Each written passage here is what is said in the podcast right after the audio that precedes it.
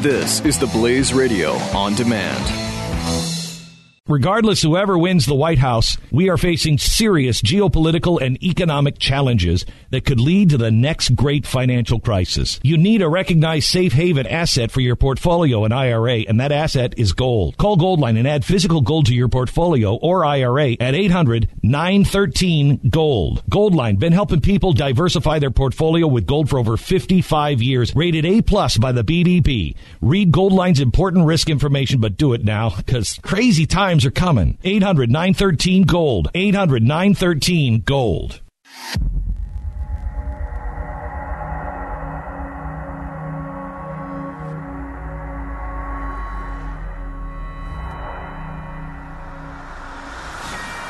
Wow, do we have a great show planned for you today? Um, we have uh, some history that we have to go over. I want to talk to you about Hillary versus WikiLeaks.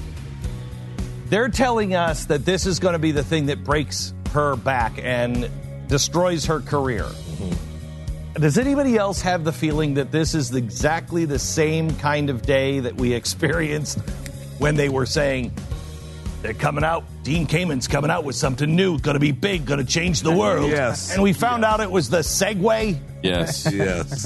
that what could end Hillary Clinton's career? I would love to hear what you think WikiLeaks is going to release today at 3 p.m. Also, I said this about a year ago uh, that we are already in World War III, and it's with Russia and the Middle East, and no one's waking up to it. Boy, do I have some news for you today. Also, stocks uh, over in Europe falling faster than any time since uh, 2011.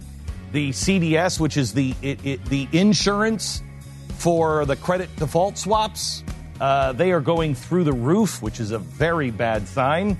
Uh, and the money bubble. We'll talk about that. And the new alt right, aka the Klan and the Nazis, have a new alliance. this is great. We begin there right now.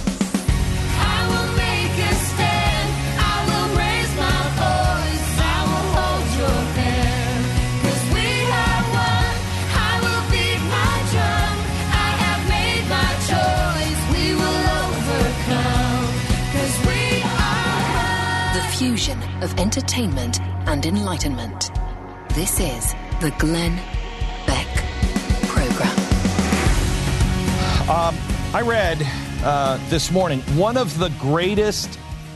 Uh, one of the greatest articles I have read in I, I don't know how long, explaining what exactly is happening to us. And I think this writer is actually a fan of Donald Trump. I'm not sure.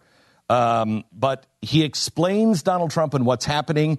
Uh, I think personally he's giving him far too much um, credit for his intellectual prowess.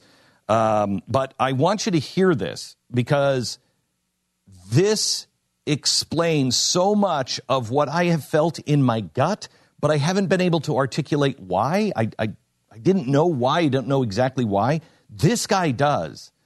And I'm going to give you the highlights of this. This is called Donald Trump and the American Crisis by John Marini. This is not a hatchet piece. In fact, in, in some ways, it's a love letter to Donald Trump. But I want you to listen to this. Every conservative should read this article um, because this is absolutely true and what we're facing. Uh, let's see. Um, bureaucratic rule has become so pervasive that it is no longer clear that the government is legitimized by the consent of the governed. Agree with that? Definitely. Yeah. That's what we're feeling. We don't have anything to do with it. And our vote doesn't matter because bureaucrats are doing everything. The, the, the, the, Congress has given their power away to the EPA and everybody else, and you have nothing to do with it. Rather, it is the consent of the various national, often international, social, economic, political, and cultural interest groups that, that determine the outcome of the elections. Absolutely true. You see that it is these, these groups. Uh, how many times have we said, is, I just wish, was there, is there some sort of group that can represent us, just the American people? Not the dogs and cats of America and whatever it is. Everybody who has a political agenda, these groups, they're controlling things. Um, it is possible only when people understand themselves as citizens and when the regime recognizes them as citizens that things will change. But this requires distinguishing American citizens from all others and identifying them as one people. So you can't make any difference if you don't recognize that we're a unique place, and so is Germany, and so is Mexico, and everything else. And you, as a citizen, are the one that is, that is supposed to make the decisions that then lead the government. But until we can even say that you're a citizen, you'll never be able to do that. Consequently, uh, consequently, political campaigns have made a science of dividing the electorate into groups and reassembling them as voting blocks committed to specific policies and issues dominated by the democratic cat- the uh, demographic categories themselves. This strategy requires a systematic mobilization of animosity to ensure participation by identifying and magnifying about what it is that needs to be opposed. Now, we are doing that on both sides. And this is why I've been saying it's not enough to be against her. What are you for? Because this is playing into the new system. You're against something, and the system makes you against something. And so we continually go down this path. Understood this way, what is central to politics and the election is the elevation of the status of personal and group identity to something approaching a new kind of civil re- uh, religion. Tell me that's not true. Black Lives Matter, global warming, constitutionalism. It is like our religion. And if you defy our religion, you're the devil himself. You're Satan. You have to be destroyed. You're evil. Um, individual social behavior. One, listen to this. Individual social behavior, once dependent on traditional morality and un- understood in terms of traditional virtues and vices, has become almost indefensible when judged in the light uh, of the authority established by what they're now teaching in our schools. And, and, and he goes on to talk about this a little bit. He says, What's happened to us is um, we have this, this critical postmodern theory that is being, that historians um, have, and the experts in our universities have gone back and they have looked at our history, and everything is judged as bad in our history. Everything is against one of these groups. And so, as our groups are becoming more and more important, at the same time, our history is being presented as only things that oppress groups. There are there's no individual aspiration. There's no individual that says, man, I'm going to change the world and look what they did. No. Forget about the individual. What that guy did, no matter what his aspiration was, ended up hurting this group or that group. It ended up in slavery, oppression, uh, uh, global warming, smog, uh, globalism, whatever it is. There is no individual that is being taught anymore. The moral standing established by group identity is now how everything is judged. Character is almost unrecognizable and no longer serves as the means by which people can determine the qualifications for public office of those they don't know personally. As a result, it's difficult to establish the kind of public trust that once made it possible to connect public and private behavior or civil society and government. when coupled with the politici- politici- politicalization of civil society and the institutions, the distinction between the public and the private or the personal and the political has almost disappeared. So because because we no longer have anything that revolves around individual character, we can no longer judge. Because we don't understand principles, we don't understand um, uh, virtue and vice, you can no longer judge. And because we've no, we can no longer judge, because we're now all about groups, the idea of the idea of having your thought philosophy have anything to do with the presidency doesn't work. In short, public and private character of American policies uh, and politics has been placed in the hands of academic intellectuals.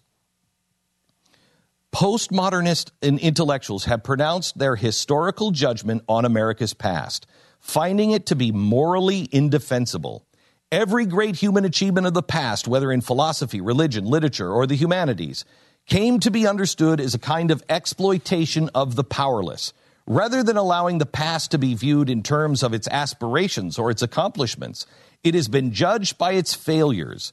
The living part of the past is understood in terms of slavery, racism, and identity politics. No public defense of the past greatness can be allowed to live in the present. That's absolutely true. Sure is.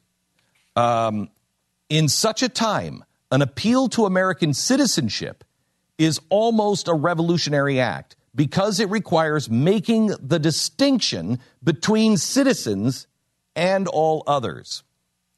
Since local politics and administration came to be centralized within the administrative state, elections have provided the people the only possibility of participation in public life.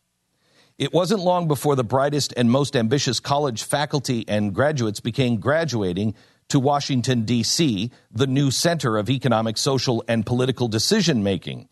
Um, in turn, the federal government and bureaucratic apparatus became dependent upon the intellectual elites to provide their expertise of what everything means.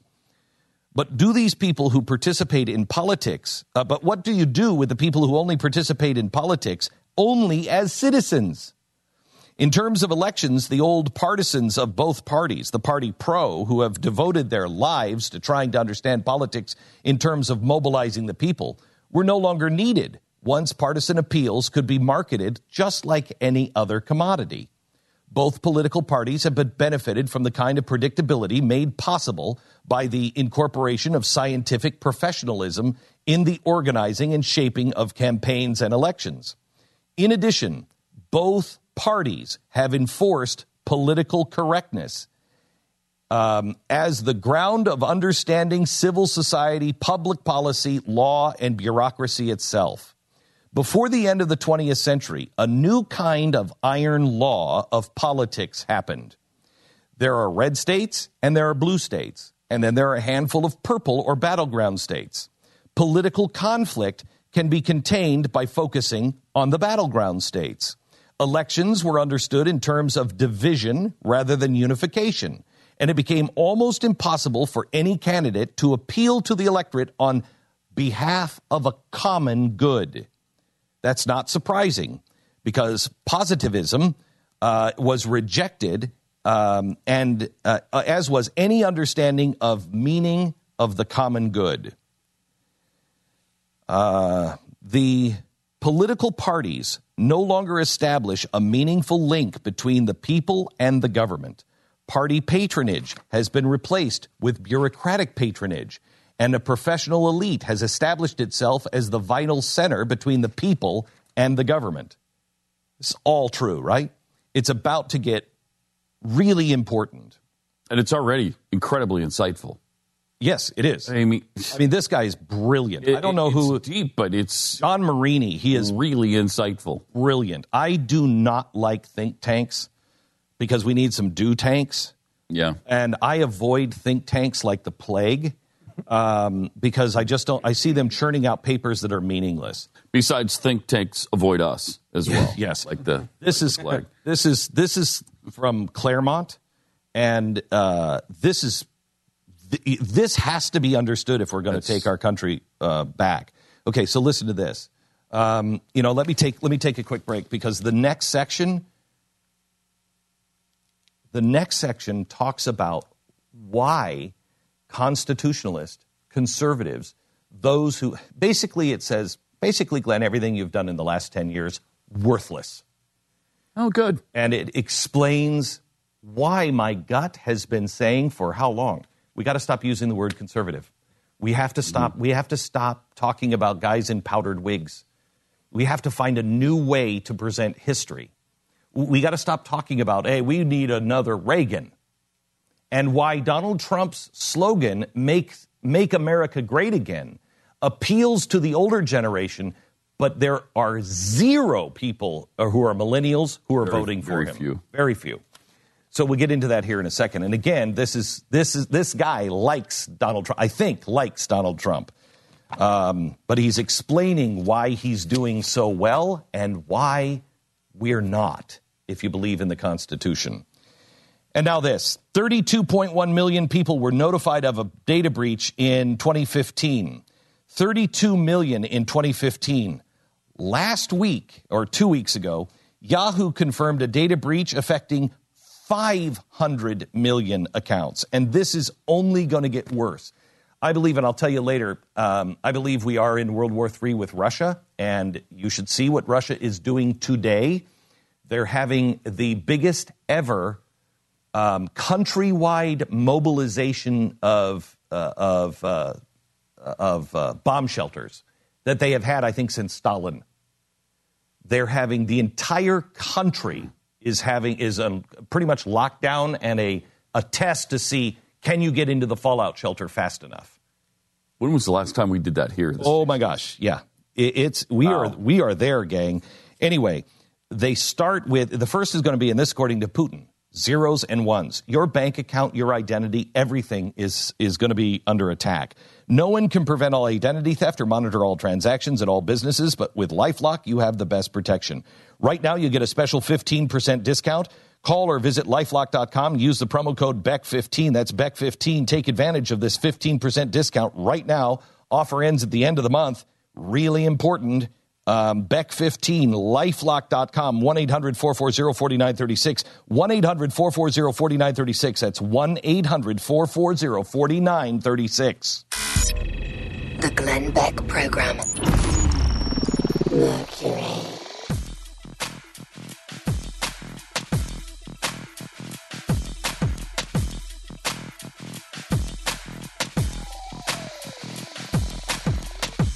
Regardless whoever wins the White House, we are facing serious geopolitical and economic challenges that could lead to the next great financial crisis. You need a recognized safe haven asset for your portfolio and IRA, and that asset is gold. Call Goldline and add physical gold to your portfolio or IRA at 800 913 Gold. Goldline been helping people diversify their portfolio with gold for over 55 years, rated A plus by the BBB. Read Goldline's important risk information, but do it now because crazy times are coming. 800 913 Gold. 800 913 Gold.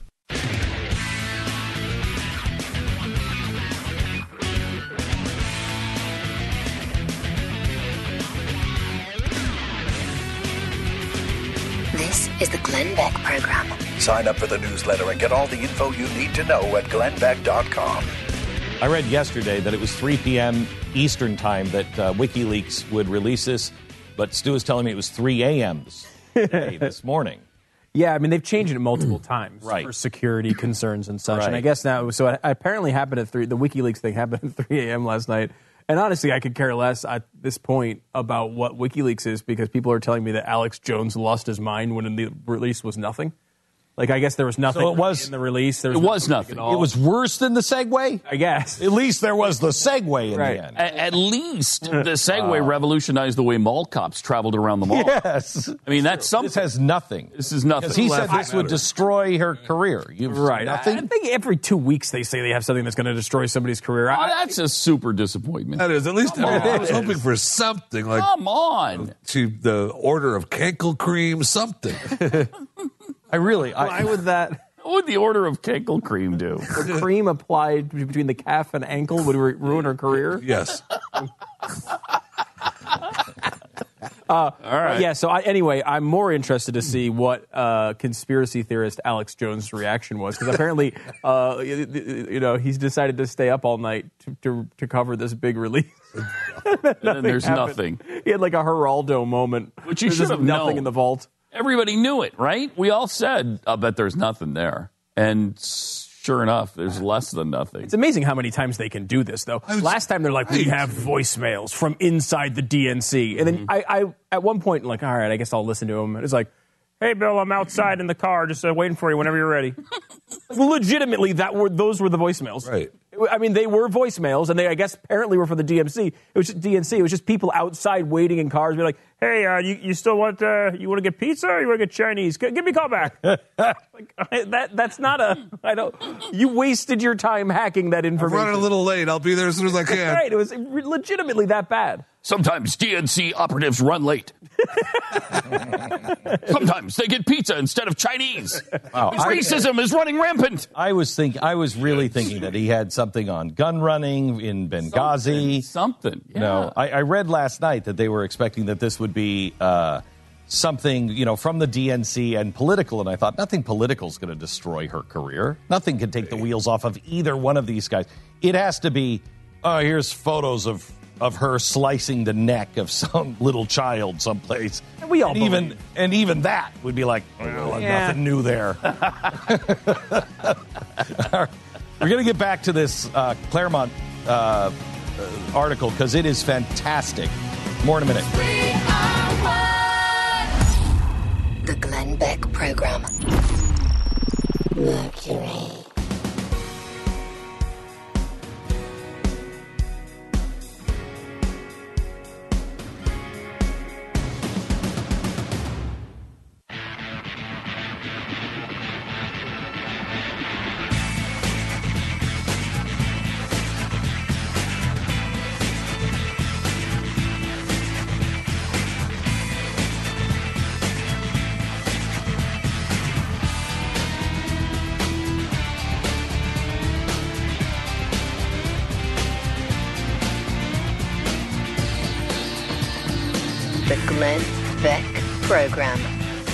Oh.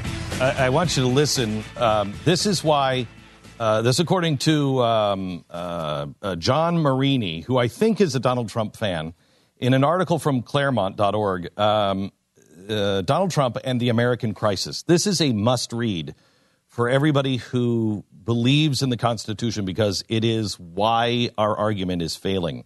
Um, in the popular um, election, a rousing rhetorical defense of political candidate is nearly impossible when those who have held political offices and attained social respectability are unable to praise the candidate. In the attempt to evaluate Donald Trump, liberals have judged him from the perspective of postmodern cultural, uh, labeling him a reactionary racist, a nationalist, and a xenophobe. Conservatives have not objected to this postmodern characterization of Trump. They have simply tried to add a conservative twist by seeking to revive the old language of character, virtue, and vices, as though this language still has any public or political meaning. Did you hear that? As if character, virtue, vices has any public or political meaning. Unable to politicize a language that no longer resonates, even with the libertarian or economic conservatives, their moral judgments can, listen to this, their moral judgments can only be interpreted by the general population in terms of self interest. How many times have we heard people say, well, you're only doing this because of whatever our self interest is? And we look at each other and say, Are you kidding me? The beating we're getting for this. But that's the popular refrain. He's making the point. The reason why is because people do not connect to character, virtues, or even vices anymore. This is not was not always the case in American politics. A political discourse once existed that understood itself in terms of principles of right, and the stewards of public office were once judged by nonpartisan standards that presupposed virtues such as honesty, integrity, and character and honor. Those are now a thing of the past. It was an agreement on the need for such virtues that made it possible to entrust those offices to political partisans and to distinguish theoretical and practical reason or prudence. While it was possible to agree on an abstract principle, it was also possible to disagree on the practical way those principles were to be accommodated with respect to contemporary circumstances. Moreover, a public language still existed that made it possible to agree on what kind of public and private behavior was praiseworthy or blameworthy. This is what's happening, gang. But that old language was dependent on a reasonable and objective understanding of virtue and vice. Such language eludes us now in an age where subjective values have replaced public and private virtue. Subjective values. And when principles are merely subjective policy preferences that are defined and defended simply by being non negotiable. uh, let's see. Although it's easy to blame Trump for politicizing the personal by ridiculing those who seek and hold public office, this is his way of connecting with people who had become mere spectators, not citizens, when it comes to Washington politics. Perhaps he did so because there had there had been no honest evaluation of Washington that originated in Washington. No policy ever really fails. Private corruption never arises to the level of public corruption, let alone is punished. No office holder of significance has been held personally responsible for their behavior since Watergate. Ironically, it has taken a reality television star, one who knows the difference between the real, the real and imagined, I think he's given him too much credit there, to make reality a political issue with respect to Washington. Indeed, in recent years, Washington has presented itself as a kind of reality show. It is difficult to distinguish what is real from the way it is spun. Benghazi is one example of the unwillingness of the Washington establishment to denounce deception in a political matter. In our post Machiavellian age, which is open to every kind of novelty, we are faced with a new kind of incredulity, one that prevents men from believing in the old things which they no longer have any experience of. So you can't, you, you, you don't believe in anything anymore because you haven't seen it for so long and it's been destroyed by academia. It has become far easier for modern man to accept change as something normal, almost natural. What has become difficult to understand, let alone preserve, are things that are unchanging or eternal. History understood in terms of the ideal of progress in politics, economic science, and technology has made change or the new seem almost inevitable. As a result, the desire for the newest has become almost irresistible. He then goes into um, how Lincoln brought together at the Cooper Union speech, where he said, What is a conservative? What does it mean to be conservative? Are we conservative or are we revolutionaries? And he made the point that we're both, that you have to go back and reject what the fathers did while weighing what they did is good and what parts are bad. So, yes, we want to conserve what our founders did, but we also are revolutionaries because we have to now go back and say this part of it is bad. So, he was asking, you can't be, he was saying, you cannot be a conservative um, and, and, and serve the future unless you're using reason to be able to go back and look through the eyes of reason and virtue to see this is good, this is bad. I love this, let's conserve or preserve this, and let's take this out. In contemporary politics, both liberals and conservatives are necessarily now open to the new. But in many of the most important ways, they have rejected the old policies of the fathers. True, conservatives have not yet seen fit, seen fit to denounce the fathers, but how much of the legacy of the fathers do they still find defensible because of academia? Lincoln was aware that the only proper defense of the tried and the true of tradition was a defense of the unchanging principles of political right understood in terms of an unchanging human nature. The predis- uh, uh, this uh, presupposed a distinction between theoretical and practical reason, which made it possible to distinguish unchanging principles from policies that must change. This understanding assumed the benevolence of nature and nature's God, as well as the capacity of human reason to comprehend and impose those rational limits on human freedom that are necessary to ensure human happiness. It is only if the old can also be defended as the good that conservatism or the tried and true can remain a living thing. The historist understanding of freedom purports to reveal that nature itself is tyrannical and has attempted the self destruction of philosophic reason by liberating the creative individual from the chains imposed by nature, nature's God, nature's law, and nature's reason. Identity is something that must be freely chosen and self created by the individual alone, and it must be defended by a government and a law in civil society. Social institutions dependent on the old morality have become intellectually indefensible. In terms of contemporary social and political thought, it is good it is the good understood as the old that is no longer defensible and its political defense has therefore become unattainable. The most controversial aspect of Trump's campaign is his slogan, Make America Great Again, because it goes to the heart of the problem. Trump's view presupposes that the old America was good and established the conditions for greatness. But is it true? Or is America something to be ashamed of, as the protesters against Trump have insisted, having accepted all of the teachings of the postmodern cultural intellectuals? Trump's defense of the old America goes unrecognized by conservatives, either because they have succumbed to the postmodern narrative or because Trump is unable to make an intellectual case for the old America. It is possible that the Trump phenomenon cannot be understood merely by trying to make sense of Trump himself, but rather it is the seriousness of the need for Trump that make uh, that must be understood in order to make sense of his candidacy.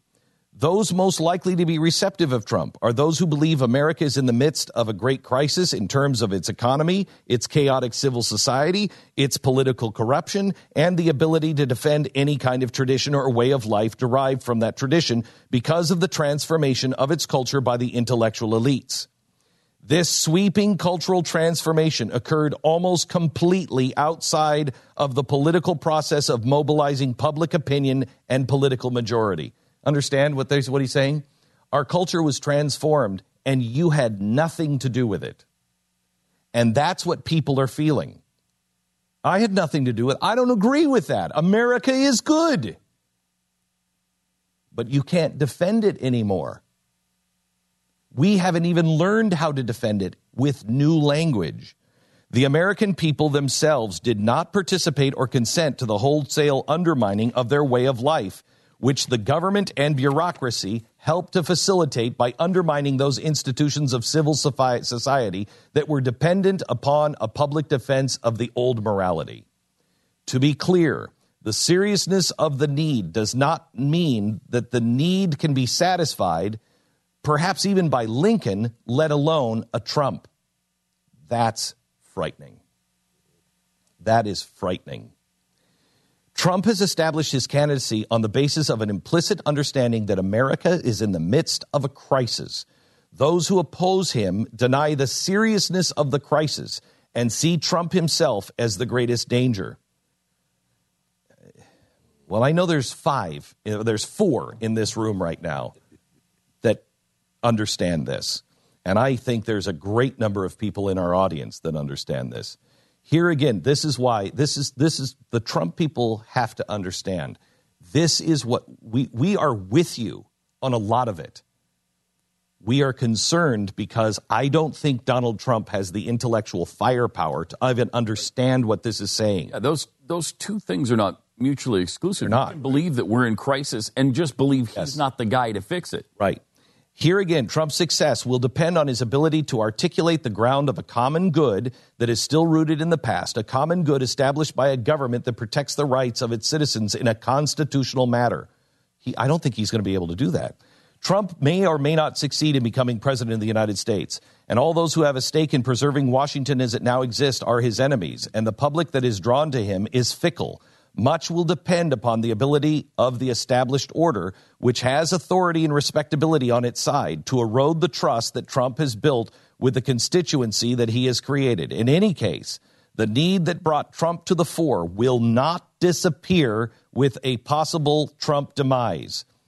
Um, uh, he has addressed this issue when no one else would, and it is the need for political rule to be reanimated in a way that allows public opinion, understood to arise in the creation of constitutional majorities, to establish the legitimacy of politics, policy, and law in a manner compatible with the rule of law and the common good.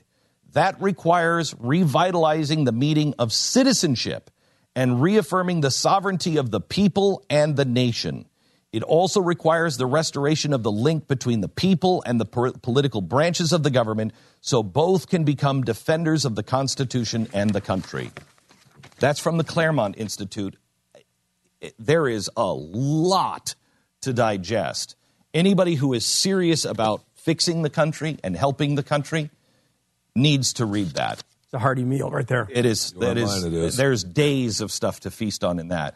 John Marini I was- is is the name. Looking back at his archives uh, at Claremont, and he wrote an article in 2012. America has a problem not because of our Constitution, but because constitutionalism as a theoretical doctrine is no longer meaningful in our politics. That's in 2012. How did I not know this? I mean, that's you pretty reach out to him and find out if he listens or hates us or likes us or. I mean, I'll just like to, he- I, would like to talk to him. I start at they hate Start us. at the hate. I just try to be It's a good place to start. surprised. yeah. So reach out to him. I'd like to talk to him. And now this the mall shooting near Seattle, the stabbings uh, in the mall of Minneapolis. You have a right to defend yourself and your family. Are you going to carry an AR to the mall? Is your wife carrying an AR or in her purse? Are you carrying an AR when you get out? The purse is almost big enough, but uh, I know. not quite. you, you want a shotgun in your pocket. You want a hand cannon from Bond Arms. Every gun from Bond Arms can be converted to suit your needs. 25 different barrels fit every Bond Arm pistol, and you can use 14 different calibers. I, um, I have Bond Arms. Uh, I have them here at the house. I take them up uh, to the ranch as well because they're great on the ranch because they, they'll blow away any snake. There would just be little pieces of snake meat all around because they are a hand cannon. You want something that will really protect you and your family? I want you to check out the guns from Bond Arms. Second Amendment is under attack, and you need to carry a gun because your family could come under attack. Do your homework, decide what gun is best for you. Go to bondbeck.com. Bondbeck.com. That's bondbeck.com. This is the Glenn Beck Program. Mercury.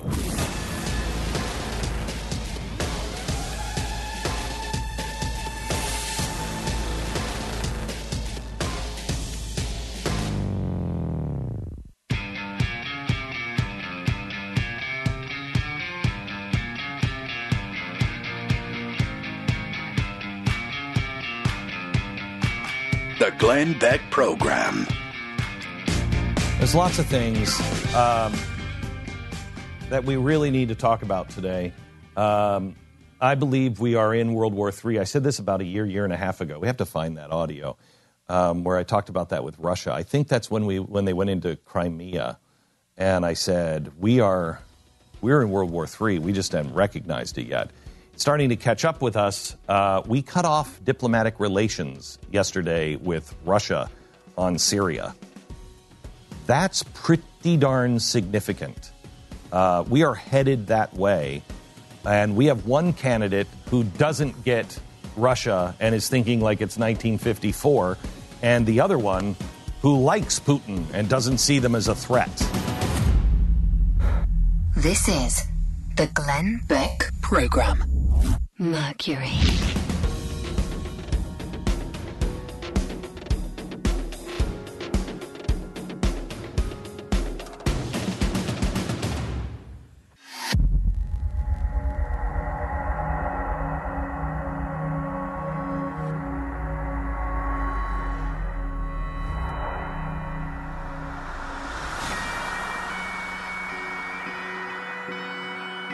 So here's some good news. Um,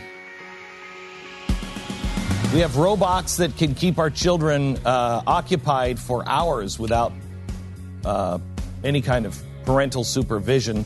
Hackers have infected an army of cameras, DVRs for massive internet attacks that are coming. Um, Stu was just telling us there's a new uh, kind of kidnapping. It's called virtual kidnapping. Yeah, where they just basically call you up and fake a kidnapping of one of your your uh, family members and tell you you can't talk to them until you wire money, and then in the entire time they're just like going on with their day somewhere that where they're not able to be reached for whatever reason, and it's apparently worked. They've gotten thousands and thousands of dollars from people. We got that, and we got the killer clowns thing that's Right. going on all around the country. Yeah, Right. Uh, also, we have uh, the U.S. suspending diplomatic relations with Russia on Syria. Not a good sign. Uh, we uh, we also have uh, the latest on uh, the economy here in America, and a a a really interesting thing that I found last night called the American Creed, and I want to start there right now.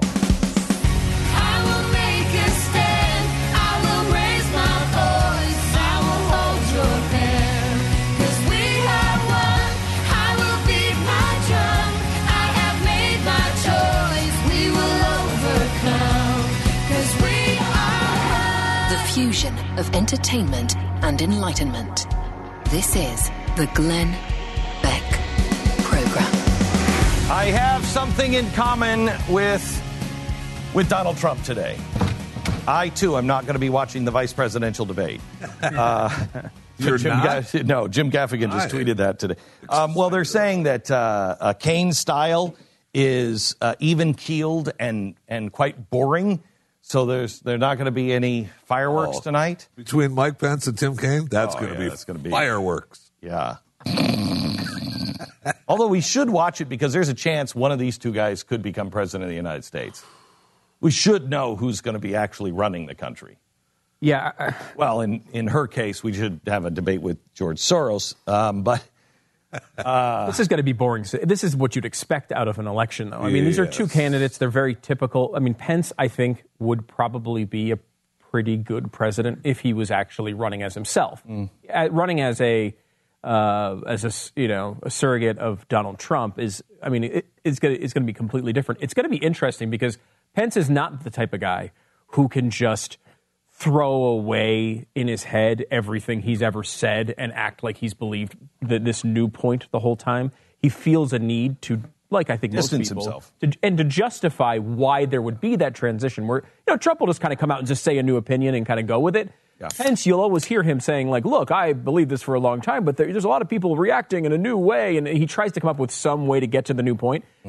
Trapping uh, I, Pence between his actual opinions and what he's supposed to be saying now is something you know the moderator is going to attempt to do, and I'm sure Kaine is going to try to do. And It's going to be interesting to see how he deals with that. But I mean, uh, not interesting enough for me to be watching anything other than the Blue Jays uh, because I, you know, screw the VP debate. uh, I, want to share something I found last night that I, I find fascinating. I read this and I thought, wow, that is fantastic. And then I, I quick did a Google search. Who wrote this and who is this man? I want you to listen to this. It's called the American Creed or My Creed. I do not choose to be a common man.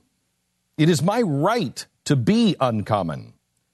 I seek opportunity to develop whatever talents God gave me, not security.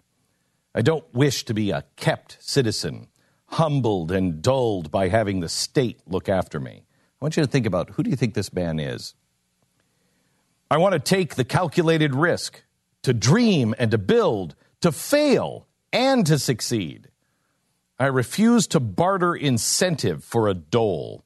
I prefer the challenges of life to the guaranteed existence, the thrill of fulfillments uh, to the stale calm of utopia.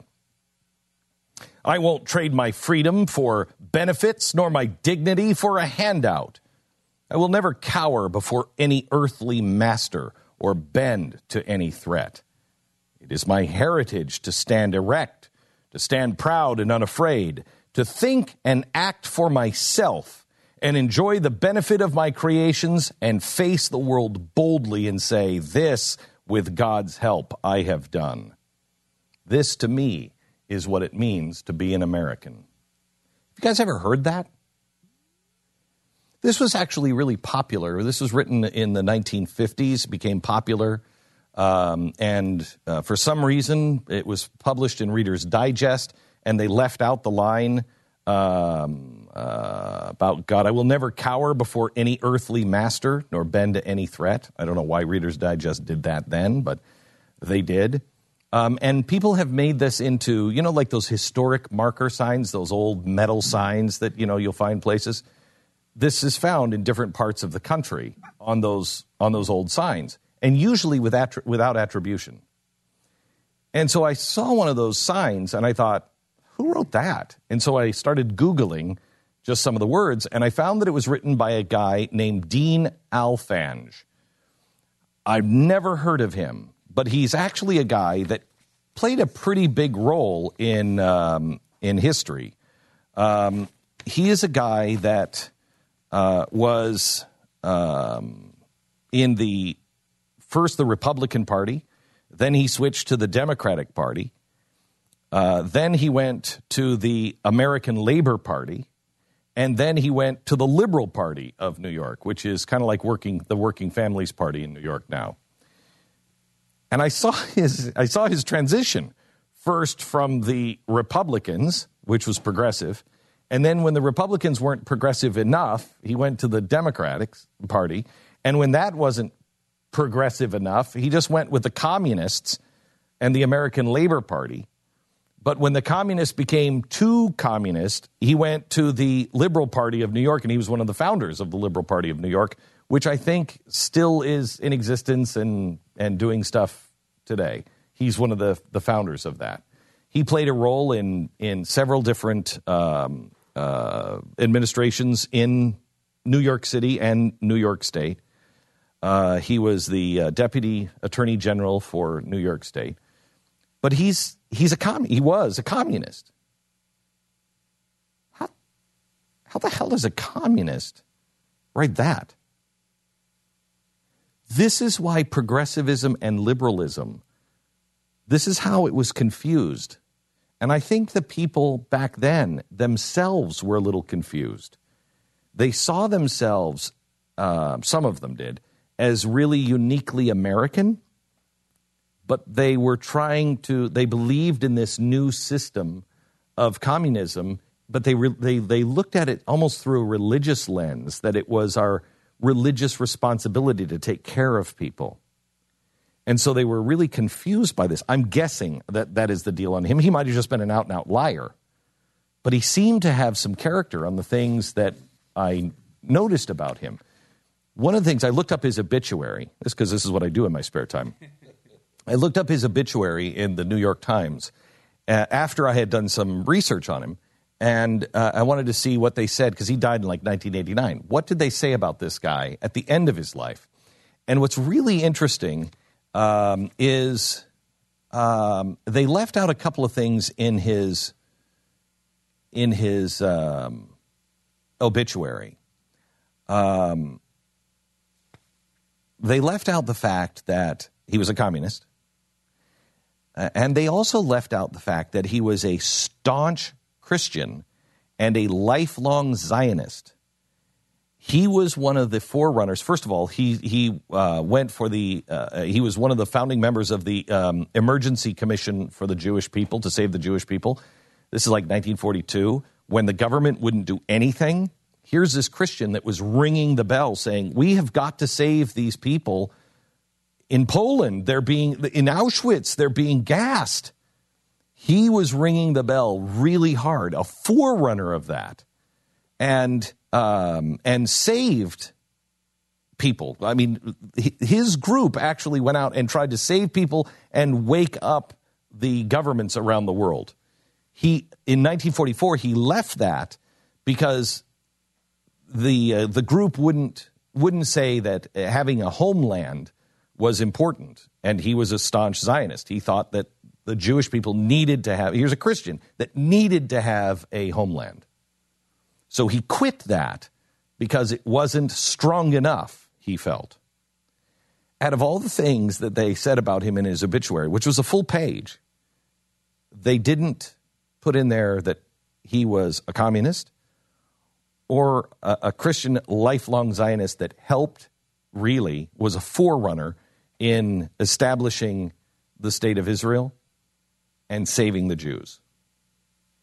Can you imagine that not even making it into the footnote of your life? and I wondered, was that just an oversight? Because it wasn't hard. I just Googled his name and the emergency committee to save the Jewish people, and I found the statement from the New York Times, the article from the New York Times in 1944, where he said, "Hey, this is what I got to do." Hmm. Is that just an oversight, or is that is that the media again? And and how we don't, how we've never heard that American creed from a guy who I believe actually meant those things, but somehow or another, it doesn't really work with communism, and it's something of the age. Uh, let's uh, let's go to this uh, real quick because I'm getting pounded for my appearance on Meet the Press. Do you have the Meet the Press? Um, and I'm getting pounded from the left uh, because I said this on Meet the Press. We won the evangelicals. No, that's We- that's not me. Wow, you sounded. I sounded a little like uh, yeah, a little like Donald Trump, which How weird. it was weird. It It's was even better than Alec Baldwin's. Yeah. Your, your Yeah, Trump there. it's called Gina. I warned about this. You know, when they were mocking me for bringing up Nazis, the reason why I did many of the times was to warn about the rise of the uber right in Europe that would hmm. bleed into America, and it's happening. We we have to change our um, our course, and we have to change Well, our course as Okay, individuals stop. now. So I, I'm uh, so Media Matters does this uh, story, and they go back and they get all the stuff of me talking about Nazis, and they try to uh, prove that I wasn't warning about the right at all. And they did you have the little montage that they put together? Mm-hmm. Okay. In France, polls have this guy, the president, Nicolas Sarkozy. He's center right. He's hitting now new lows. Look out, because whoever is ruling now in any country, no matter what, as this economy tanks and they spend all this money and they do that, it doesn't matter if they're right or left. As they tank, they're going to become extraordinarily unpopular. So his approval rating is down to 36%. However, this guy, far right. No, this is not it. This is mine. Wait, he's wait, at 57%. Is that Media Matters? Also, you have far right so. Dutch MP No, Geert this is mine. Wilders. Oh, that's you in 2010. Yeah. Thank you. Oh, jeez. Well, Pat, just uh, let me just just forget it, Pat. Forget it. So, what Media Matters did is they put together a whole bunch of stuff, a whole bunch of clips where I'm talking about progressives, and the and and they just assume, as if they don't know their own history, they just assume that I'm talking about the left. I can't talk about fascism with the left. I talk about communism with the left. And in there, in their clips, I say progressivism and I say communism and fascism communism and fascism um, are both in America. I mean, in Europe, both left and right. In Europe, left and right. Fascism is national socialism. Sorry, I've got Parkinson's. um, it's national socialism. Socialism is not an idea of the right in America. Now, what they failed to report was what Pat was just playing in 2010. Can you pick it up where you were? I have to go back. Okay, now just go ahead and play the whole thing. In France, polls have this guy, the president, Nicolas Sarkozy. Mm. He's center right. He's hitting now new lows. Look out, because whoever is ruling now in any country, no matter what, as this economy tanks and they spend all this money and they do that, it doesn't matter if they're right or left. As they tank, they're going to become extraordinarily unpopular. So his approval rating is down to 36%. However, this guy, far right, Villepin, he's at 57%. Also, you have far right Dutch MP Geert Wilders. Last year, he was banned from the UK. They said his presence could uh, threaten community harmony and therefore public safety.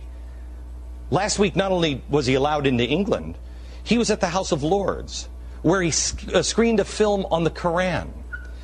The right and the left are growing again in Europe. The left, listen carefully, the left in Europe is communism. The right is fascism in Europe. Europe is making the same mistakes that they made at the turn of the century. Mark my words. Watch, please, do me a favor. We don't have enough staff to watch this, and nobody else is looking for it. Please, watch the crazy fringe groups over in Europe and email. Tweet them to me at Glenn Beck on Twitter. Please, watch them as a watchdog, because they're headed down the wrong tracks, and we have to be prepared. Okay. Is that not a warning of everything that is happening now? That's in 2010. I went on to say this stuff will spread to America. It will spread to America. And it is here. If you're doing your homework on um, uh, Dugin in Russia, boy, oh boy, there is so much language to understand everything, just basically what we said last hour with the Claremont Institute, where conservative values are meaningless now to the vast majority of people. Principles, values, virtues, vice, it doesn't mean anything anymore because there are no eternal truths anymore. And so when you preach them, when you talk about them, they fall on a select number of ears, but the vast majority are not hearing it. We have to find the new language, but the alt right has found a new language, and they find it in Russia. We'll continue with Russia and the alt right. Some news on the American alt right coming up in just a second. Also, part two, uh, or is it part one? Today is Tuesday, right? Part one on uh, exposing Hillary Clinton and the Clinton scandals, our serial this week, uh, just because we want to continue to bash Donald Trump because we want Hillary to win so much. So we have a full week of serials on the scandals of Hillary Clinton. And by the way, no new scandals um, coming from the Clinton camp and Wikipedia. Uh, now, this uh, sponsor for $997. This will be the best $997 you have ever spent as a family. Mark my words. Five years down the road, you will thank me for this. Um, a year's worth of food supply now at almost half the cost. One person, three meals a day for an entire year for $997. Pat's taking advantage of this. I'm taking advantage of this. Um, there's not enough. It's not a year's worth of food for Jeffy. So um, for nine hundred and ninety-seven dollars, uh, I don't know how you get hit in the head every day, but you do. Um, $997 from My Patriot Supply. I want you to go to preparewithglenn.com. That's preparewithglenn.com. Please do it now. My gut tells I'm bad at timing, but my gut tells me we are close. Preparewithglenn.com, 800 946 2325. Uh, 800 946 2325. Do it now. Limit two per call. Preparewithglenn.com. You're listening to the Glenn Beck Program. Mercury.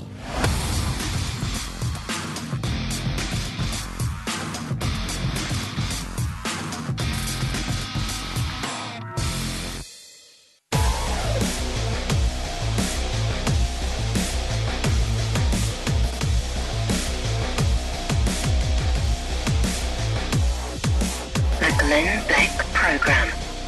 Hmm. So, Julian Assange uh, last night really didn't have anything. Uh, this is going to be the thing that uh, took down uh, uh, Hillary Clinton's campaign and her presidency. And um, can you play a little clip of what he said last night? Yes. There's really nothing. We're publishing every week for the next 10 weeks. Uh, now, we have on schedule, uh, it, and it's a very hard schedule, uh, all the US election related documents to come out uh, before November 8th. Yeah.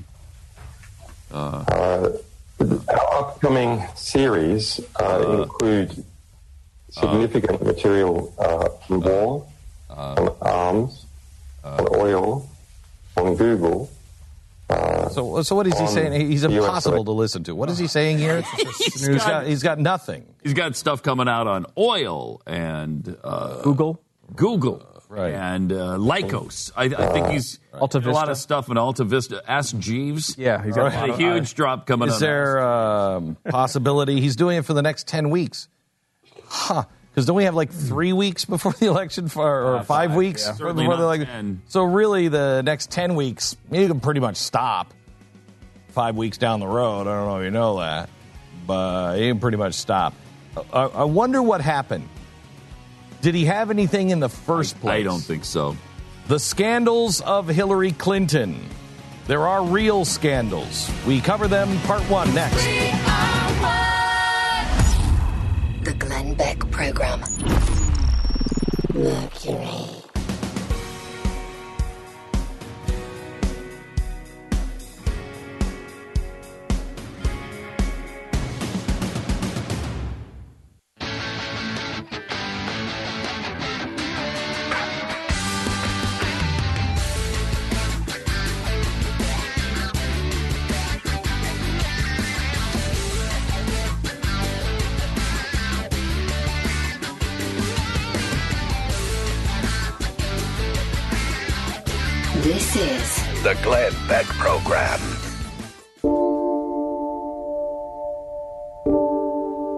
Shortly after Woodstock, the summer before, in New Haven, Connecticut, 1970, Yale Library.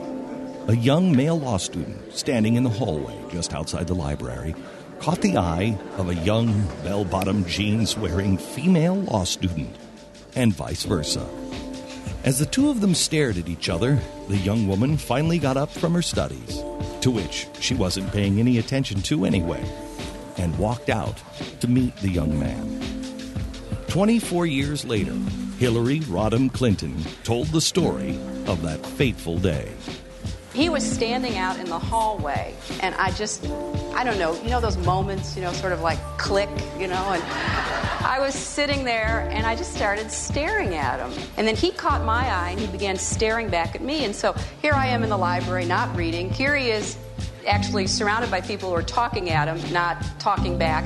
So finally, I thought this is ridiculous. You know, I'm in this class with this person, and so I put my books down and I went up and I said, you know, if you're going to keep looking at me and I'm going to keep looking at you, we ought to at least know each other's names. I'm Hillary Rodham. Who are you? And he says that he couldn't remember his name. That makes me feel so good when he says that. Um, but anyway, he did sort of stumble out. I'm Bill Clinton.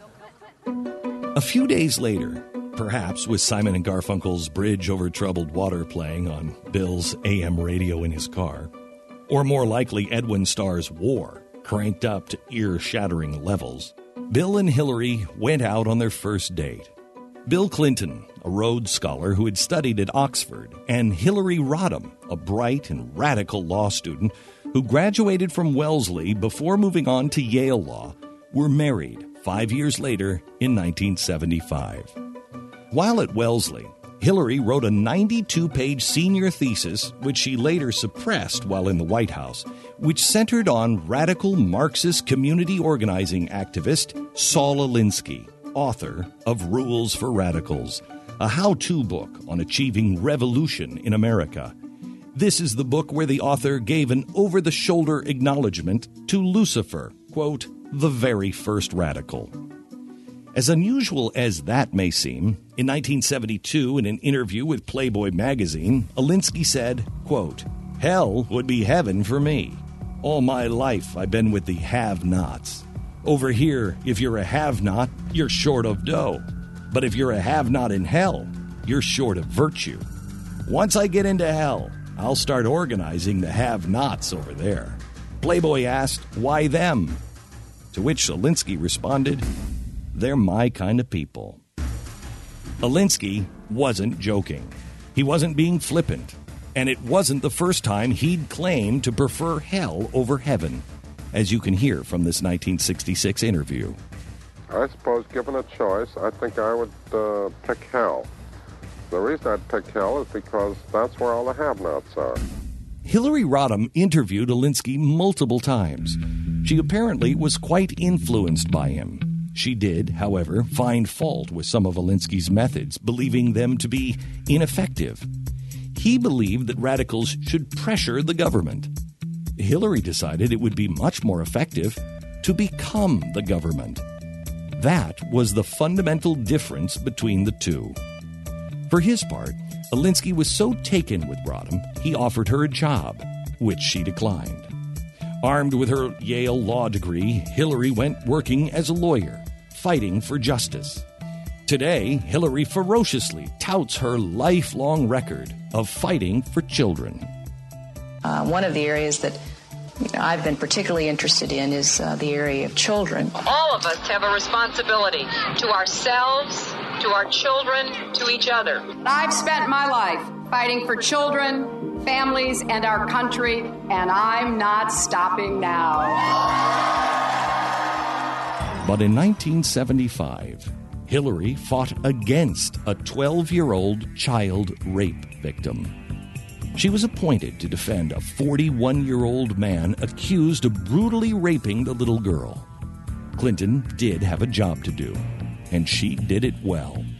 She accused the child of exaggerating or even encouraging her rapist. She also got the accused rapist's bloody underwear thrown out as evidence. Hillary did such a good job defending the accused child rapist, she wound up plea bargaining. Just one year in prison for him, minus the two months' time served. He served 10 months for the crime.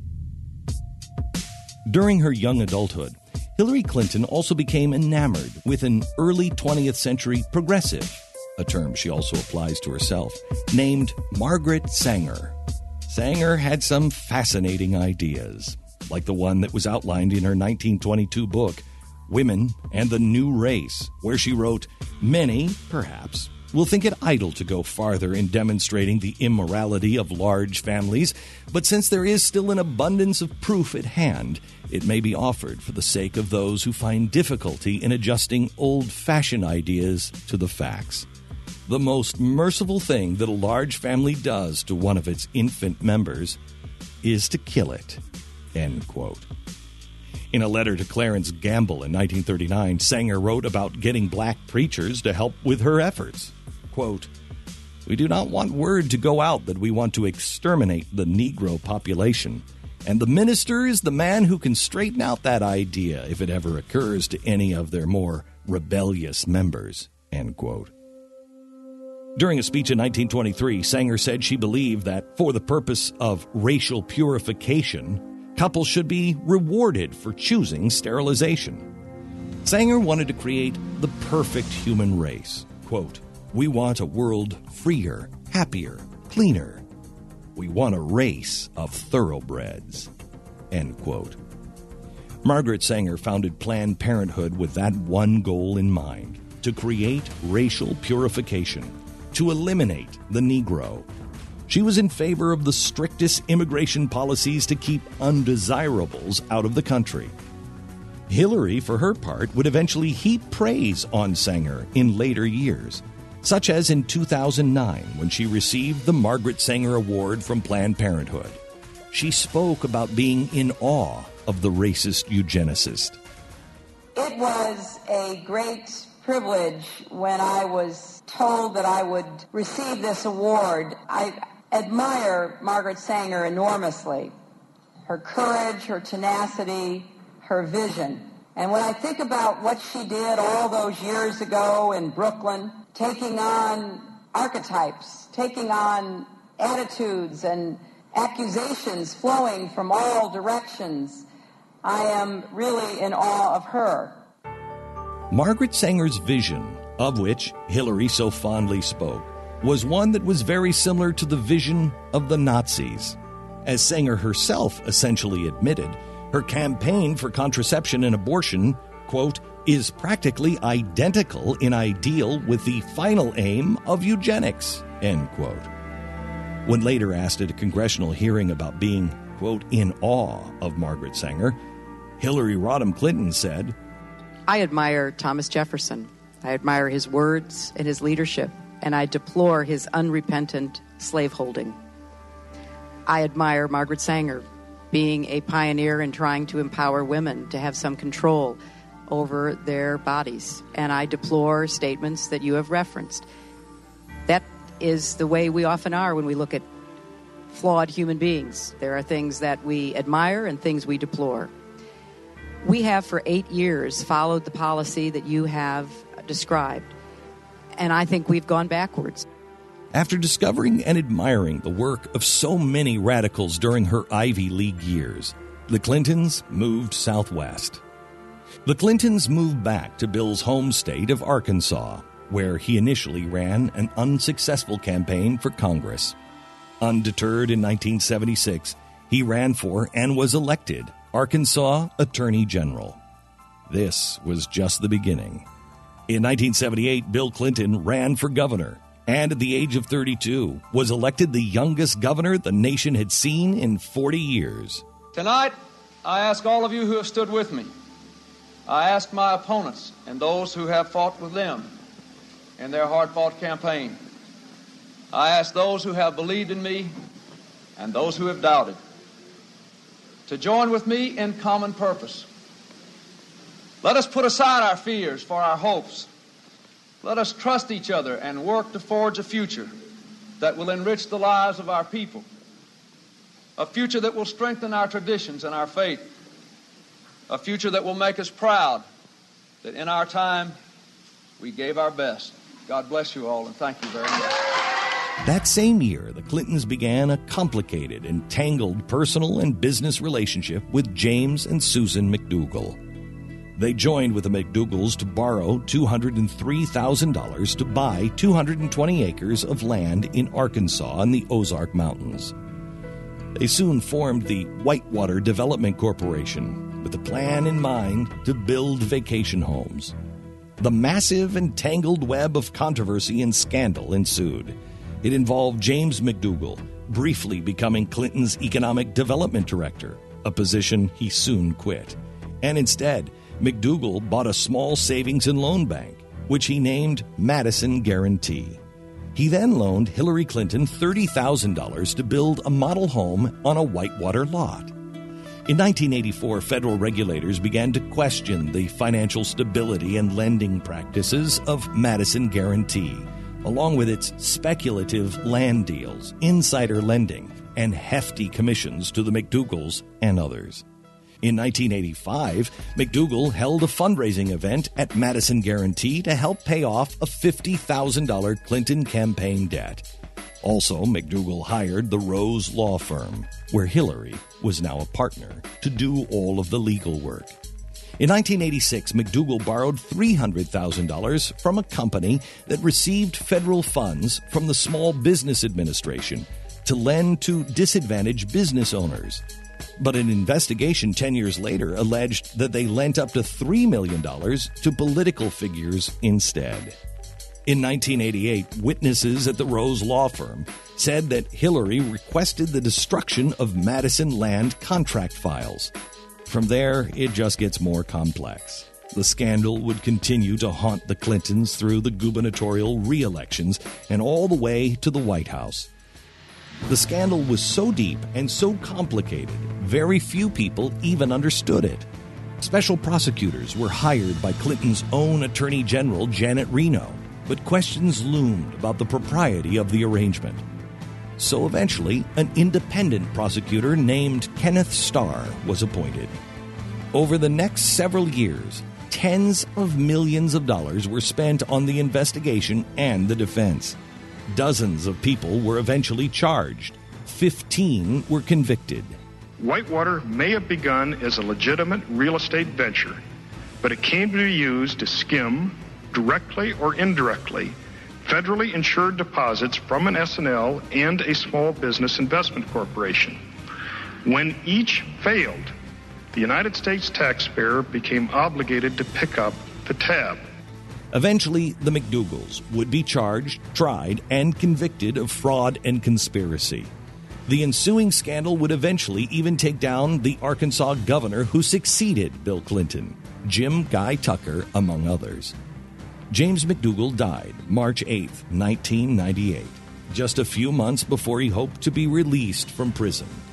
The Clintons themselves were never charged. Coincidentally, other close associates of the Clintons would die along the way.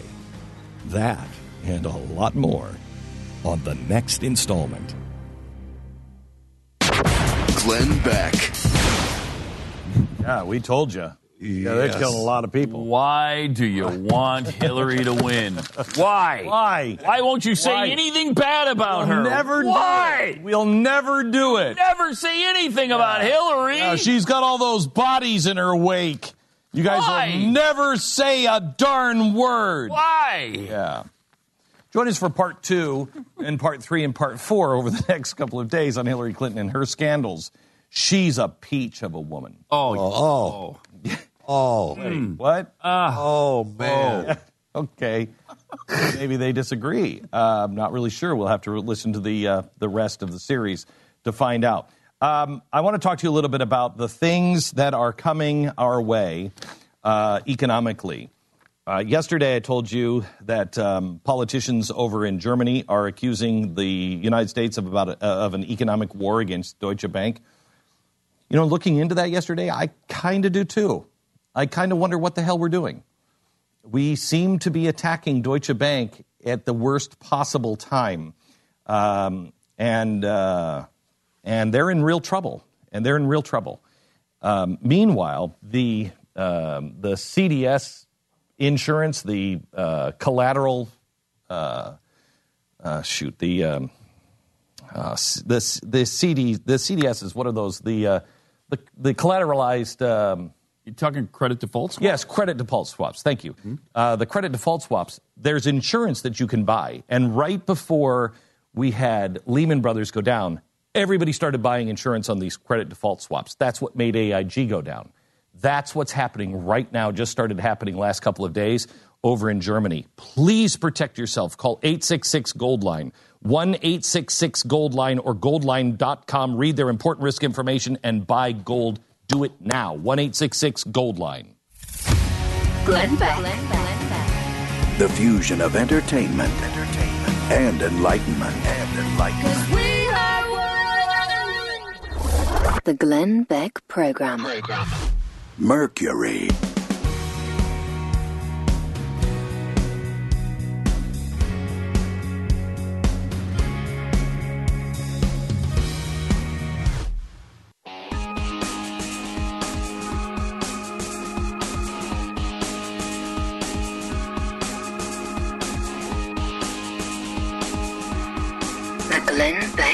Program. 888-727-BECK. which is in the scripture. Welcome to the program. Glad you're here. Uh, we've got a lot to talk about. Uh, we have suspended the diplomatic relations with Russia. Russia is now saying that we are in World War III. Um, the white supremacists now, the alt right in America, has formed an alliance. They say this is their moment. And what's happening over in Europe with the economy. It is a toxic, toxic stew that most people are not talking about. We will next. Glenn Beck. Mercury.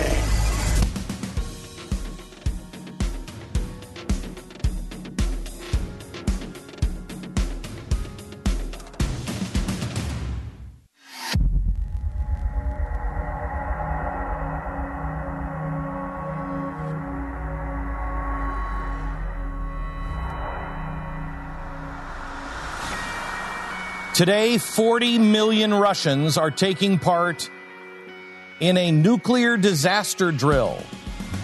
This just days after a U.S. general has warned of war with Russia. We begin there right now.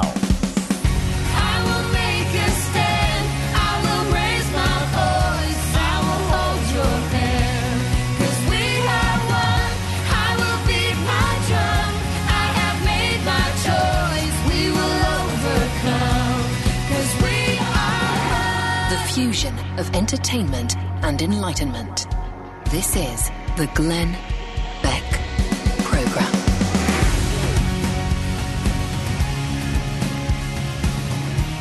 Last week, it was a, a threat lobbed by John Kerry to the Kremlin that now has become reality. Russia uh, has suspended its participation in the plutonium cleanup accord with the U.S. Uh, and the U.S. also announced that the U.S. now has suspended bilateral discussions, diplomatic relations with Russia over Syria. This is I mean, this, this is Pat. Do you have that audio from what was it? 2014 when I said that we're headed towards World War III. Yeah, and um, and and it's going to be with Russia. What we're seeing is the end of the proxy war. And what a proxy war is is when one side fights and uses, for instance, um, the Soviets are using, or the Russians are using uh, the uh, the Syrian government as their proxy. We're using ISIS as our proxy. What we're really doing is fighting each other, but we don't want to admit that. Here's what I said. When was this? Uh, this was uh, 2009 to 2011, somewhere in there. All right. This is what Hitler did with the SS. He had his own people. He had the brown shirts and then the SS. These are the brown shirts. The impression that I took away from the meetings with these leaders was that we are not headed towards World War III, but we are now fighting it. I think this whole thing in the Middle East is the beginning of the end um, of the proxy war and the um, covert war. Okay. You're now going to see an openly hot war. Now, I fear.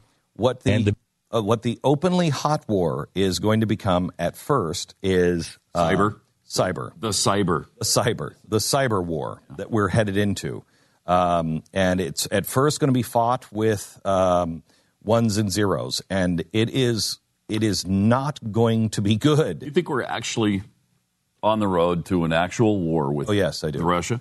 Yes, I do. Yes, I do. I think we're headed towards World War III. And, and that, the, the Trump thing, people keep saying, well, he's too close to Putin. And obviously, he said some stuff that we're not comfortable with. But part of me thinks that if Trump actually were to become president, it would be more problematic the other way. He's, he, he reacts so negatively when people do things he doesn't like. Putin is He- Putin they, can- they become enemies in 10 seconds. Putin can control him so fast. You appeal to his ego, and you'll get him to do whatever you want. If, if Putin You- you- tweets something about Yes. Trump that he doesn't like, yes, I, you just don't know what uh, would happen. Sincerely, this is the way to. Ha- if I'm Putin, I look at the new incoming president of Donald Trump, and I, I, I have a victory celebration because all I have to do is bring him into my confidence and treat him with profound respect, and the president will do what I want him to do. If I want a war, all I have to do is say he's an imbecile and embarrass him on the on the world stage, and he will he'll come after me, and he'll use the might of the United States to do it. It, it is a terrifying um, uh, scenario that we face, and and same with Hillary Clinton. While she's not volatile, Just going to say. she is extraordinarily dangerous because she's fighting it like it's 1982. And, and how bad did she handle Russia from the very beginning with this whole thing? If you, if you take the original reset, uh, it was not our invention. It was the invention of Hillary Clinton uh, and Obama administrations. And so, so the even the foreign minister was talking about how bad that was, and because I mean, she couldn't even get the reset button right. They couldn't even come up with the right word. And she said they did extensive research, Research. and worked really hard, and they couldn't get it right. We are we are being led by fools. Mm. We are being led by fools, and and the, nobody truly understands. We're standing on the threshold of 1914, or 1938, where within 10 years the world is going to be a completely different place. By 1924, the world was completely different. By 1944 or, or 48, the world was entirely different. The power structures were different, the borders were different, everything was different. We are headed towards real trouble. Now, listen, let me tell you what they're doing today. In Russia, 40 million Russian citizens, um, unprecedented number, as well as 200,000 specialists from the emergency rescue divisions and 50,000 units of equipment are now taking place in a four day long civil defense emergency evacuation and disaster preparedness drill. This is according to the Russian Ministry for Civil Defense. It's up on their website. According to the ministry, an all Russian civil defense drill involving federal and regional executive authorities and local governments, dubbed Organization of Civil Defense during large national, uh, natural and man caused disasters in the Russian Federation, will start this morning and will last till October 7th. The ministry doesn't specify what kind of man caused disaster it envisions but it would have to be a substantial one for 40 million Russians to take part in the emergency preparedness drill. Furthermore, if you read the guidelines of the drill, I think we can kind of see what they're doing. Here it is Stage one of a three stage, four day drill. This is happening today in Russia. What would you think our government was thinking if they did this with 40 million Americans? Preparing for war. Listen to what they're doing. Stage one, organization and civil defense. This is what's happening today. This stage is going to uh, practice notification and gathering of senior officials of federal and regional executive authorities, local governments, and civil defense forces, deployment of civil defense management system on all levels, readying civil defense communication and notification system. After the National Crisis Management Center has been brought to the management signals, all management bodies, state authorities, forces and facilities on duty and people will be notified through the notification systems available. That's stage one. Stage two, planning and organization of the civil defense actions, deploying the team of civil defense forces and facilities designed to respond to large disaster and fire. So stage one takes place today. I believe stage two takes place uh, either late today or tomorrow. The stage plans to practice deployment of emergency mobile interagency multifunctional teams of civil defense forces and facilities in each federal district in order to carry out our rescue and other urgent operations, civil defense actions, and to deploy civil defense units in uh, constituent territories, putting rescue military units, divisions of federal fire service, rescue units on standby. This stage provides uh, for the team to be reinforced, activation of backup control centers, and practicing collecting and exchanging information in the field of civil defense. This is the one where you see what they're preparing for.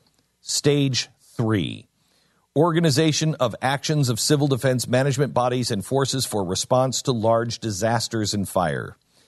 The state, this stage will deal with the use of civil defense team to respond to large disasters and fires setting up an aerial and mobile control center, revising of routes for safe evacuation of people, organization of vital services, taking off fire and rescue units of the Fire Federal Service to put out fires and conduct rescue operations at potentially dangerous facilities, includes, including closed administrative territorial entities. The drill will rehearse radiation, chemical, and biological protection of the personnel and population during emergencies at crucial and potential dangerous facilities. Fire safety, civil defense, and human protection at social institutions and public buildings are also planned on being checked. Response units will deploy radiation, chemical, and biological monitoring centers, uh, centers and sanitation posts at emergency areas, while laboratory control networks are going to be put on standby. That's what's happening beginning today with 40 million people in the former Soviet Union doing it over the next four days. What do they know that we don't know? Or perhaps is it that we're not listening, that we are so consumed with our own party politics that no one is actually talking about the issues of what's going on? I want to remind you yesterday we suspended diplomatic relations with Russia on Syria. What's happening in Syria? Russia wants the um, the uh, Assad administration to hold on to Syria because Russia wants a pipeline through Syria and into the Mediterranean. That's all they want. So they want Assad to hold on to power. Hillary Clinton was running guns from Benghazi through Turkey into Syria to the rebels, which became ISIS. The reason why we're not wiping out ISIS is because we helped arm them. What we wanted them for was to topple Assad because we have this topple every regime in the Middle East. It only gets better idea. It only has gotten worse every step of the way. For some reason, they don't see it.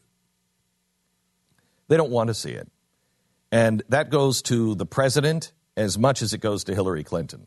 Uh, Hillary Clinton may change slightly, but I doubt it. I believe Barack Obama is so focused on we're the bad guys and they're the oppressed that need to be set free, and we need to correct the sins of the past by allowing these dictators to be in there, that he's wanting to sweep them all clean so the people can have their voice. He's wrong. He's wrong. Um, so Russia wants the the pipeline. We have this topple regime thing. We're not going after ISIS. We are trying to hold Russia in place. It's a proxy war. We say we're going after ISIS. We're not going after ISIS. We're doing minimal damage to ISIS. Now, let me give you something else because all of this is going to coalesce around the next president. And it is why we must individually live our lives with honor and integrity and virtue and not vice. Why it is important not to defend the indefensible, to know the difference between right and wrong and good and evil. Because I'm telling you now, both parties are going to make the wrong decisions and it will be up to us to be able to hold it together, even if it's a small remnant of people.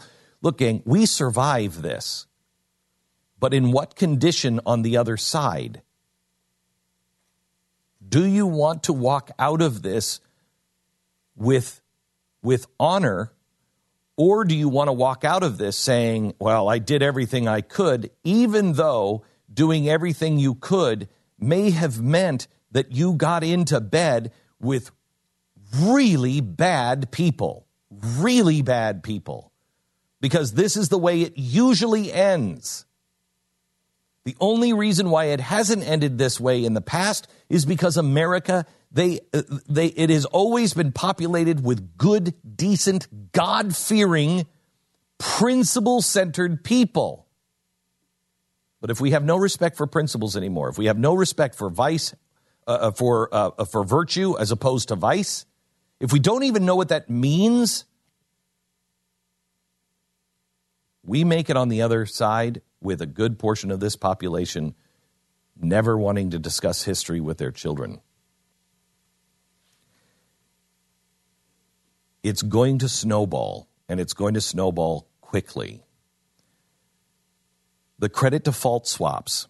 This is a this is a messenger of doom economically.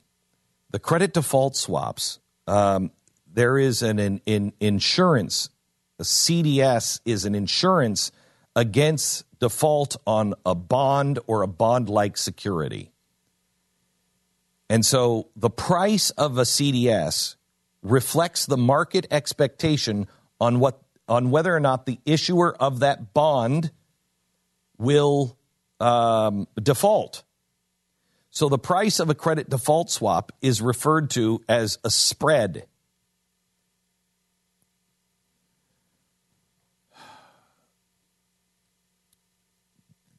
These, these numbers are out of whack. And these numbers are growing out of whack. The credit default swaps, they're growing out of whack because people are buying, they're betting now in greater numbers that there's going to be a default of the big banks, and especially Deutsche Bank. This is what happened right before uh, Merrill Lynch went. Was it Merrill Lynch? No, it was uh, Bear Stearns went down. Lehman Brothers. Right before Bear Stearns and Lehman Brothers went down, the CDS market went through the roof, and people were buying these this insurance, and that triggered uh, AIG, which was the insurance company for the banks. And so everybody is betting now that these banks are going to fail. That's why it's a precursor to trouble because those with no the in the know say, "Well, I'm just going to I'm going to bet that way." And they are. And it's not good. As things spiral out of control economically, there will be those who dry, decide to take control militarily as well. And we are a country that isn't even seeing it coming because we are so blind because of our political posturing between the Republicans and the Democrats. No one is paying attention to it. You must. Please. You must. Let me tell you about American financing. American Financing Corporation, NMLS 182334, www.nmlsconsumeraccess.org. Um, I want to talk to you about getting out of debt, and um, and you might not think you, you're able to. Maybe you had unexpected home repairs, medical expenses. Maybe you were out of work for several months. Falling into debt happens to everybody. We just had a roof problem. Got to replace the damn roof. Luckily, it came from a storm, so I have insurance for it. But I mean, that stuff happens all the time where you're like, oh crap, now the roof is leaking? That happens to everybody. If you feel like you're in a hole and you're not sure how to get out of it, let American Financing consolidate your high interest debt into one manageable monthly payment. Interest rates are at all time lows, and right now is a great time to refinance and consolidate all of those debts. Get out of those high interest debts. Lowering your interest rate can save you as much as $500 to $1,000 every month. Get that number down and pay that debt off. American Financing's mortgage consultants are salary based, so they specialize in solutions, not counting commissions. They want to do the right thing for you. Call 866 750 6551. 866 750 6551. It's America's home for home loans. It's America, AmericanFinancing.net. AmericanFinancing.net. 866 750 6551. This is the Glenn Beck Program. Mercury.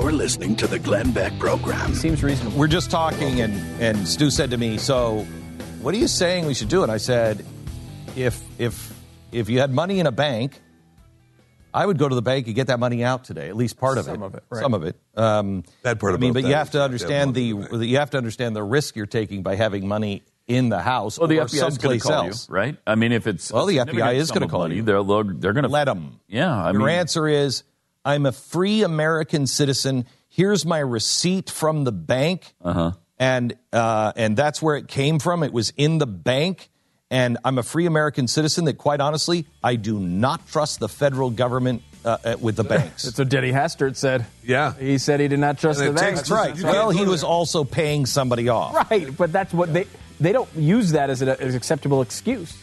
they keep questioning. It's fine. Fine. Let them question. I'm telling you, the banks anyway. are unstable. Let me explain in a minute. You're listening to the Glenn Beck Program. Mercury.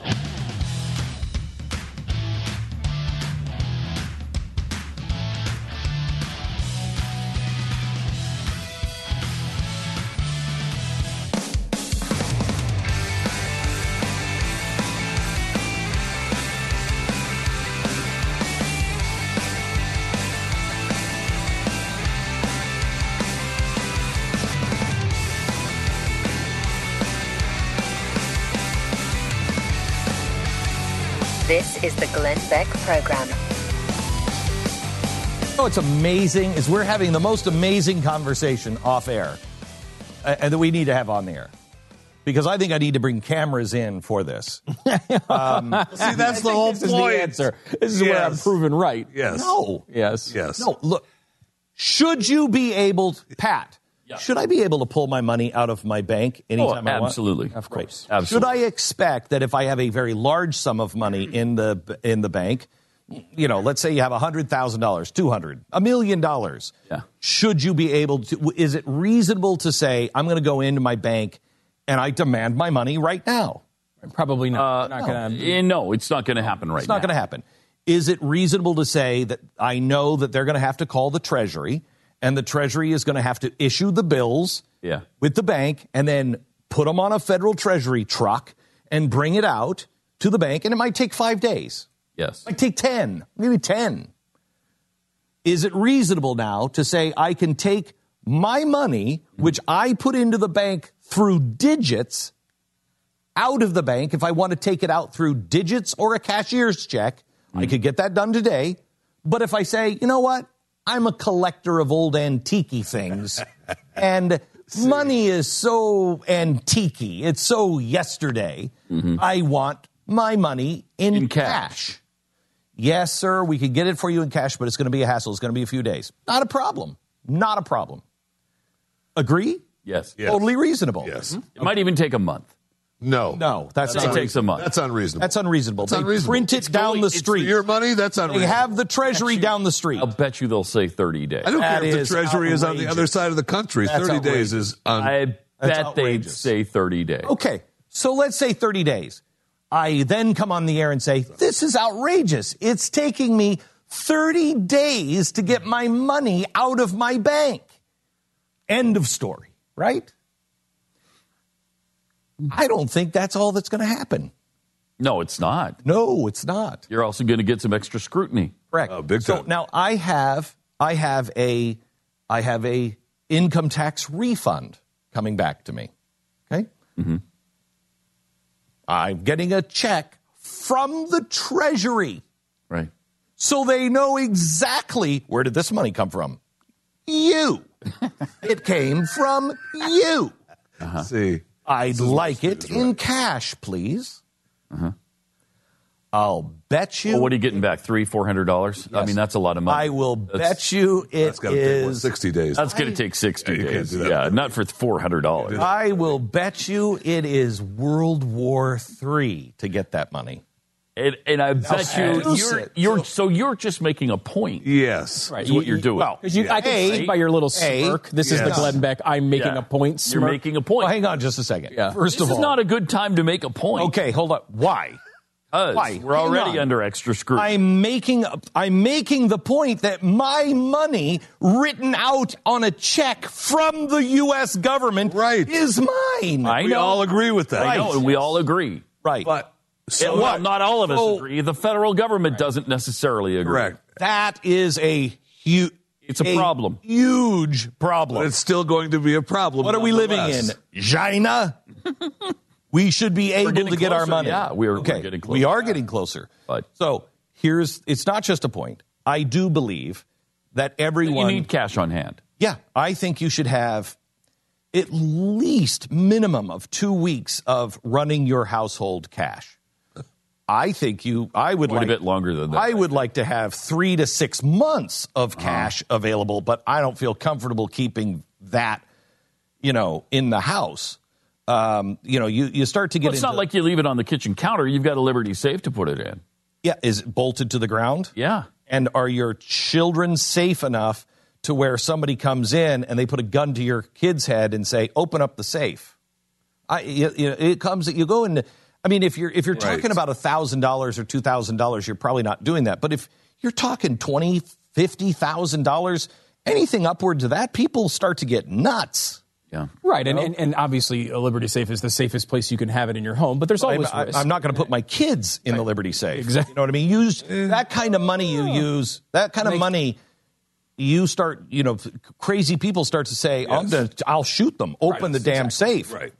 Right now. I mean, Kim Kardashian was left alone for 10 minutes and she's duct taped for $10 million worth of jewelry. Correct. I mean, you know, that's a lot. You know, that's ten I million. know- I know that, but- Let's tell me. I know, but still. that's a lot of you know. And the other thing is insurance. Yeah, I don't think insurance will cover. There's no FDIC. Cash. No, but I don't think you. I don't think you can call your insurance agency and say, "Hey, I've got you know fifty thousand dollars in cash in my house. I'd like you to cover that for insurance." They'll say, "Put it in a bank, dude." Right. Right. So I don't think you. I, so you don't want to have a large sum of money. You know what I mean? But you should have. You you need to have at least two weeks.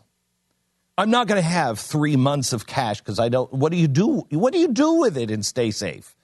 Okay, um, but you got to have that. So I want to have that, but that'll be over my what five thousand or is it? It's five thousand before they start looking. They tell you it's ten. They tell you it's 10, but then there's a rule that you can't make it look like you're not. that's different. But I don't think- 10. No, yeah, but no, it's but any- convoluted and Yeah. really bad. Actually, we found out that it, there, while they say have an amount, it isn't an amount. It's irregular behavior in your account. Right. So it doesn't matter if it's Well, anytime 300 or anybody goes to their bank and withdraws a So huge Stu amount of money, says, it's or a if I go, because this is really kind of what I want to do. I want to go, cash my check, say I want it in cash, then take what I want out of it, and then go to a bank and put it in a bank. So you're making Right. You're making Making the point. Okay. Mm-hmm.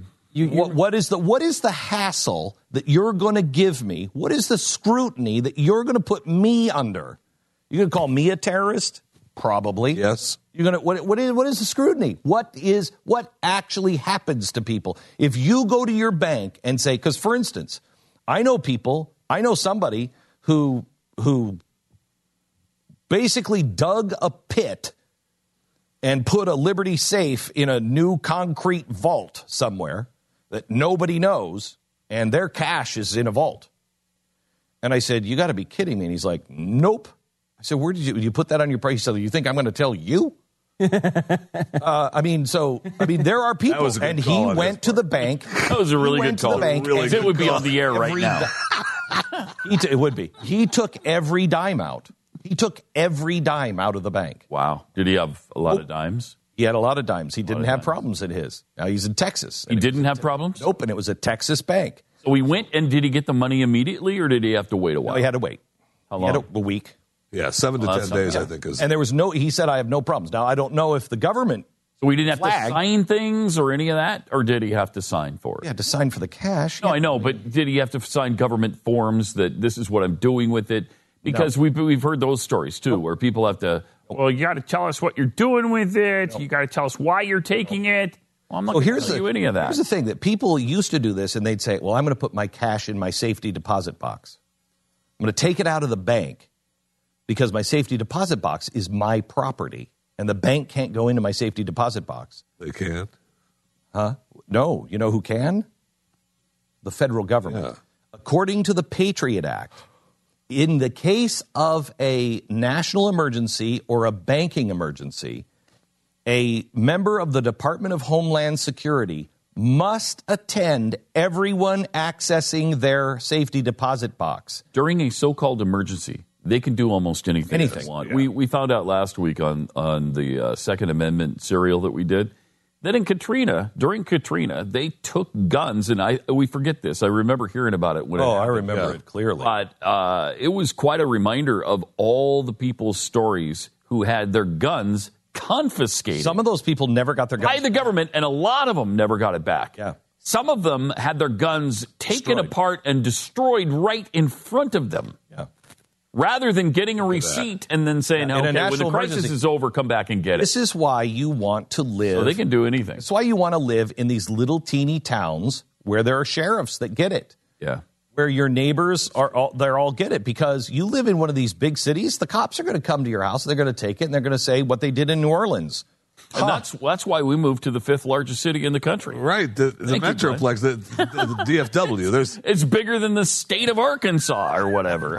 Uh, that's why you should ta- that's why you should take your money out of the bank so you can get across the northern border in the middle of the night when you need to. Oh, After they Uh-huh. come with the black helicopters. Okay. Because Alex Jones. Right. All right. Just saying. Now, I uh, have my money in Wells Fargo, and that's stable, right? They're doing. really- They're having a good couple months. Oh, you're fine. Uh, yeah, everything's going to be fine. What's happening with Wells Fargo? They're ha- they had some uh, scandal, and I don't know all the details, but they had some scandal where they were apparently creating fake accounts um, to try to boost their numbers or something. Oh my they god. They boosted uh, uh, several million accounts. Uh, Oh my their gosh. They salespeople. put these guys their salespeople in jail? were making money. They find them, Glenn. They're in the middle of a. It looks like oh they're going to have some serious repercussions. Well, because people were pissed, but originally they were saying they were just going to find them and move on. And now there were a number of people after that that went, wait a second. You can't just find them. I mean that that is that, that- I mean that that is propping up the broken You system. know, look, we made a mistake. We told the salespeople if the, the new accounts got them more money. Let me go to Travis in Nevada. Hello, Travis. You're on the Glenn Beck program. Hi, uh, Glenn. I just wanted to put out there, it was kind of coincidental. You were mentioning Russia uh, preparing for a possible uh, natural disaster or an attack. Well, it reminded me last uh, week, coincidentally, uh, we just so happened to have a national presidential uh, alert system, uh, which apparently I guess they notified us that didn't work in 46 years, but coincidentally they decided to just test it last week.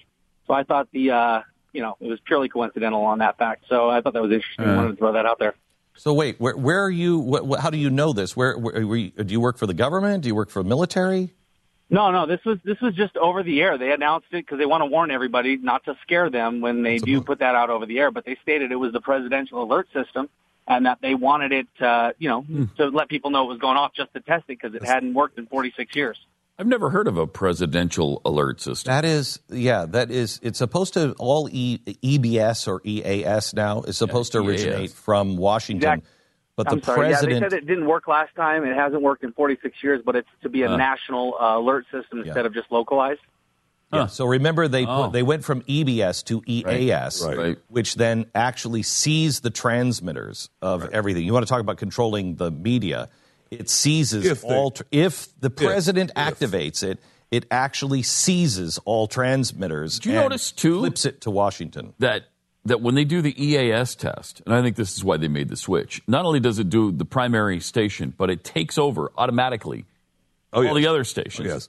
plus all the terrestrial stations, plus the satellite stations. Yeah. It's on everything, including satellite now. That's incredible. Yeah. Yeah. incredible. Don't you remember talking about this during? I, I- I remember when they forgot about this No, this is Patriot. Act stuff That's too. And I remember standing talking to the engineers in Tampa. Yeah, when, when and they were installing remember it John all. was yes. John was the guy in Tampa, and I remember talking to those two Yeah, guys. Rick And, Martin. Yep, and saying, "Wait, wait, wait! It takes over the transmitter. What do you mean? Yeah. If you don't- you have no local control of it anymore. So your programming, if It's- the president well, says can. It's just I'm over keep for it's over. seconds or whatever. For the test, you do have control. If you But it if the starts coming actual- down, and if you you have a you have a, I think it's I'll, I'll say a minute, but it might be a little bit more. If you don't act on it, then it takes over. Correct. No matter what. Correct. But as long as the president says we're under this emergency, the president or the or the president can issue an order that the EAS system stays on and you lose all control of public airwaves and they're all controlled by Washington. I mean, that could never. It is. happen. Oh, I know. That's never crazy happen. talk. That's just a, a case of an emergency case. That's nuts. That's nuts. Most cars come with an alarm system. Most houses don't. And yet you have more things of value in your home than your car. Take control. Be protected. Get the home security system without all the wires and without any strings. It's SimpliSafe. With SimpliSafe, you get the best protection. It's easy to use. It is completely wireless. You own the system. So if you're getting ready to move, If you live in an apartment, but you think I'm going to move to a bigger apartment or a bigger um, house, you have a kid in, in a dorm, you now have a system that they can use to make sure they're safe and you can use in your own house. Monthly monitoring is only $14.99 a month, and that's with no long term contract. Visit, uh, visit simplisafebeck.com and protect your home the smart way. It's simplisafebeck.com. You'll get a free keychain remote worth $25 if you do it right now. Go to simplisafebeck.com. Simplisafebeck.com. This is The Glenn Beck Program. Mercury.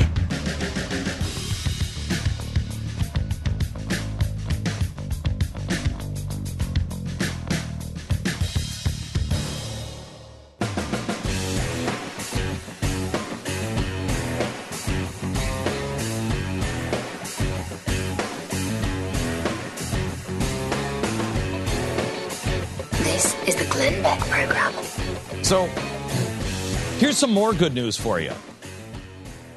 Hackers infect army of cameras, DVRs, in preparation for a massive internet attack.